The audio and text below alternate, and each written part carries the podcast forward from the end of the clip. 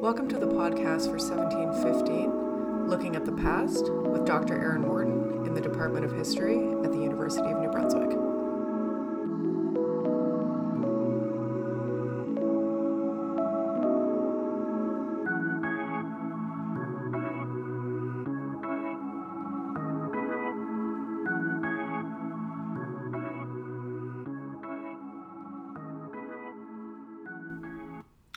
This week's topic is on tourism, vision, and photography.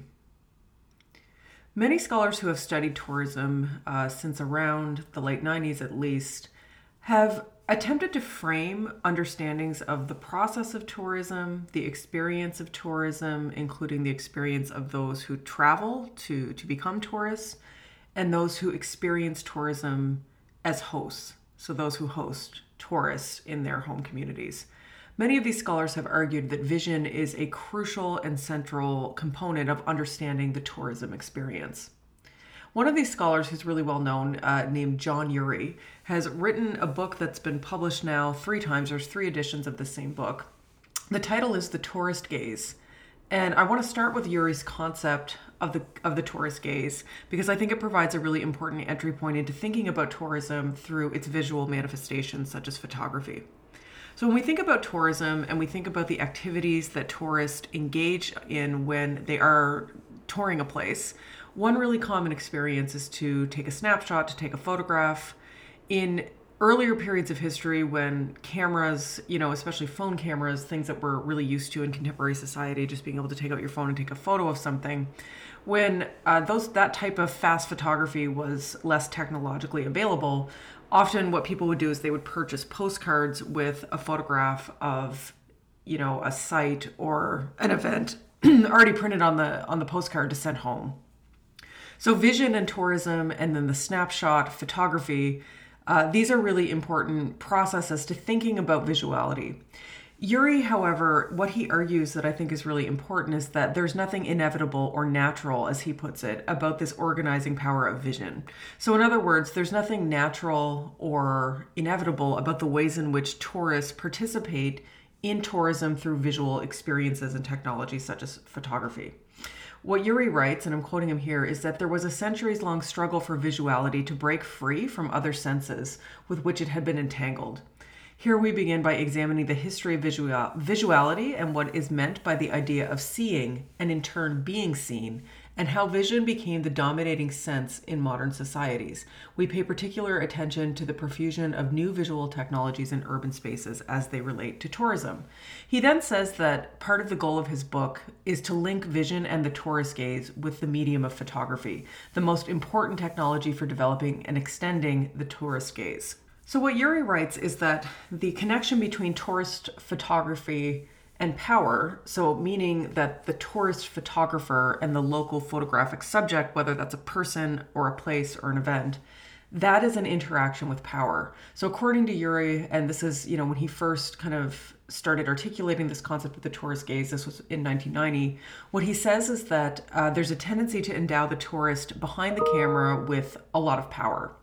The tourist gaze, uh, in turn, is objectified through the camera, so through the lens, and then the camera itself produces a commodity object, which is the photograph. And of course, he's talking in a historical period, even you know, even 30 years ago, um, or 40 years ago. The tourist photog- photographic experience, as I said, it's a lot. It was a lot different, right? So you would take an, a camera, take a photo and then still print and develop that photo to save it in a photographic album. Uh, for myself, I'm almost 40 years old, and I, you know, I printed and saved photographs and photo albums for the majority period of my life. The the minimal period of my life is the experience of photographing things with a phone and just keeping things in a digital format. So that's that's why Urry has republished this text a couple of times because the process of photography has changed so much. But the basic concept that he's still working with, uh, which is the power that is imbued in the photographer behind the camera, this is still very much at play, even though the, the tenets of the technology have changed. Another important concept to think about with the tourist gaze. So, if you think of the tourist gaze as being the primary object of power, as giving the tourist behind the camera a, a means to photograph and produce a visual product in terms of what they see when they are looking at a space that is unfamiliar to them. And it's unfamiliar because, of course, they're a tourist in this location. So they're taking photos of things that are strange to them, that are novel to them, that are interesting to them. If you think about your own experiences with travel, and it doesn't even have to be travel to a particularly far away place from where you're located traveling to a new spot, whether, you know, in COVID times, we're not traveling very far, any of us. Um, but if you can remember back prior to the pandemic, if you had ever gone somewhere new, whether it's a far away to you or a place that's, you know, kind of close by that you hadn't been to before, a common practice is to take a picture of it, to take a picture of something that you see there that is interesting or new or novel. So the other the other characteristic though of photography that I think is important to think about is that the tourist photographer is operating with the tourist gaze, but then the photographic subject who is being photographed by the tourist photographer, they are also operating in reverse of this power dynamic, right? So this is what's known in tourist photography studies as the reverse gaze. So the reverse gaze means that the person looking back at the camera uh, they also have an experience of tourism that is different from that of the tourist it's if you think about like a good example would be if you've ever gone to a living history site. So a place if you are close to uh, the town from you know from where i'm teaching at the university of new brunswick in fredericton there's a living history site here called king's landing. And it is a very kind of uh, familiar orchestration of historical performance in that there are historical buildings that have been preserved and reconstructed. There's historical objects. And there's also people who work at the Living History site who are dressed in historical costume and who pretend to be, you know, a part of this historical settler, so called pioneer village, right? And the people who participate in these types of living history spectacles really I mean, they're they're doing a job, so they're being paid to work at this at this place, and tourists will often take photos of them, right?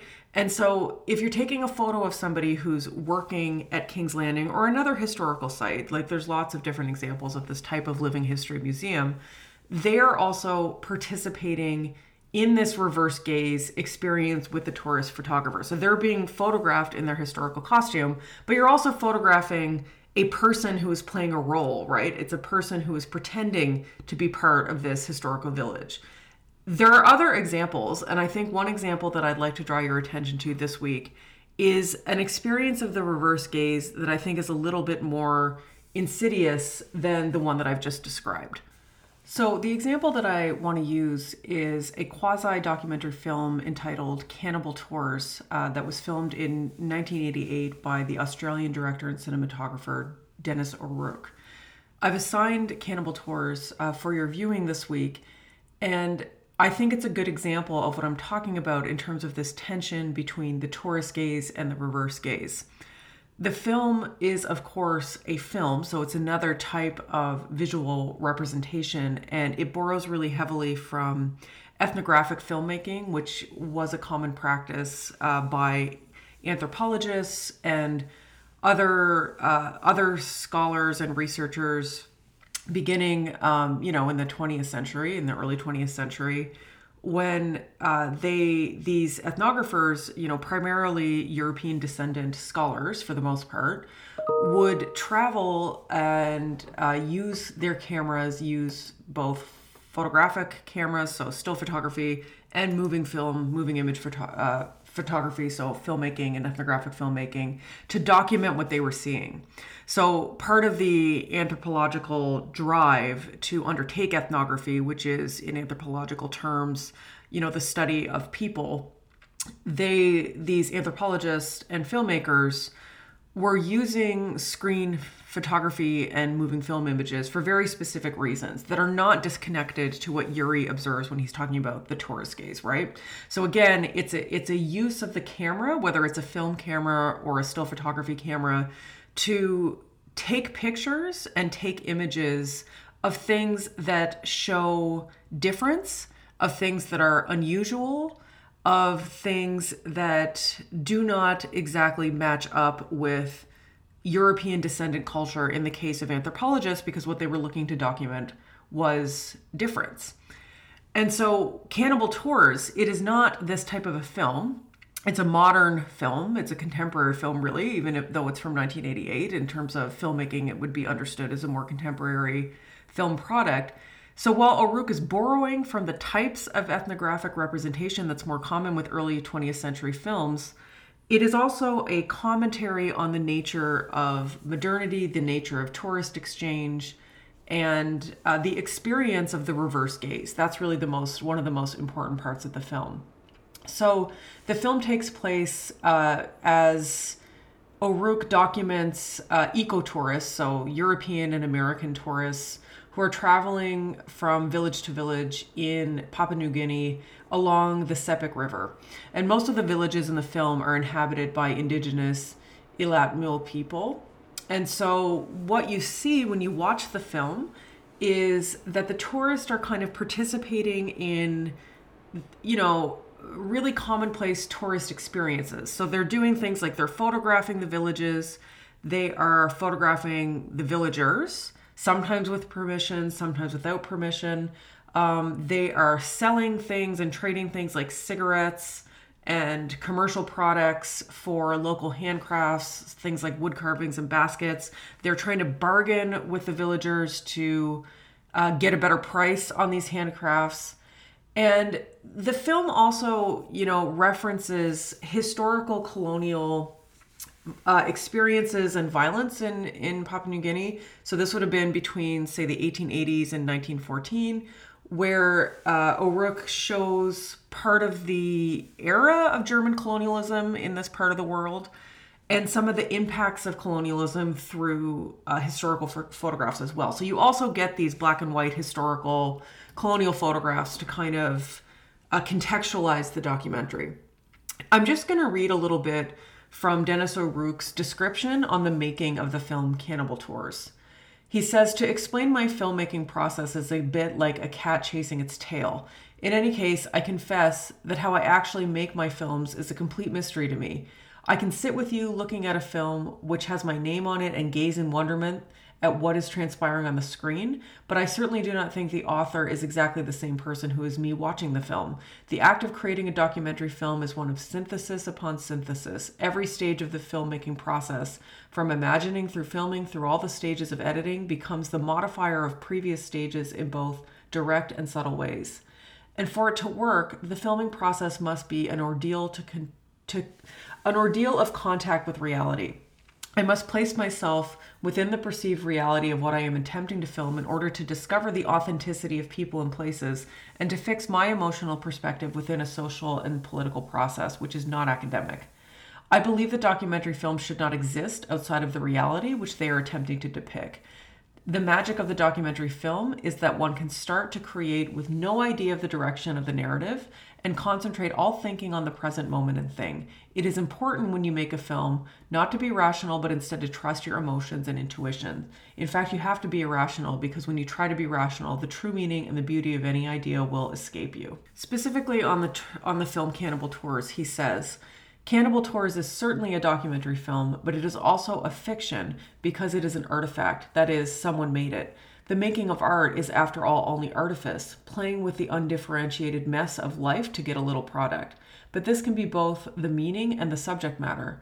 In a profound sense, the viewer and the subject can be one and the same. We can be embarrassed to be inside and outside the frame and the process of filmmaking simultaneously. The experience of self recognition and embarrassment is the subject matter. In Cannibal Tours, we can recognize in these Western tourists both the hopelessness of their experience and we can recognize ourselves. We can also recognize, at least subconsciously, the tourist's implicit understanding that anyone who will see them in the film shares their sense of hopelessness in the face of such a futile search for utopian meaning, which is their tourist experience. It must be stated that most of the theoretical ideas only registered with me when interested people brought them to my attention long after the film was completed.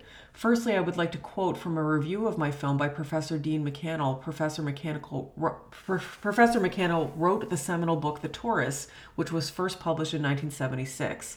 I read it only in 1989 when he sent me a copy after he had seen my film. I have often speculated what if I had read this wonderful book before I made Cannibal Tours? Would the film be better or worse? In keeping with my philosophy of filmmaking, I am sure, perversely sure, that it was better to read the book after the film was made. This is part of what Professor MacCannell wrote. And so this is O'Rourke uh, quoting from this professor. It is disheartening that any group of human beings simply caught in the eye of the camera could appear to be so awkward and in such bad faith. It is to O'Rourke's great credit that he does not simply leave us with these disturbing images. The film quietly provides answers to the questions it raises, and to do this, O'Rourke goes to a psychoanalytical level. O'Rourke concludes this portion of his analysis by reflecting on the process of the tourist gaze and tourist exchange that he documents in this film. And, you know, he's connecting this very directly to histories of German colonialism in the region, too, as I said. So he says, I suppose it's an improvement on 100 years ago when the villagers thought the Europeans were from another planet. And I can see that the voyeuristic experience in tourism works both ways. On the Sepik River, where tourism is a relatively new phenomenon, the natives still do experience the thrill of looking at the tourist. It is for this that the film begins with a self composed epigram. There is nothing so strange in a strange land as the stranger who comes to visit it. We'll pick up more on these themes in the lecture this week. As always, I want to thank you for your attention in this class and on these topics. Have a great week.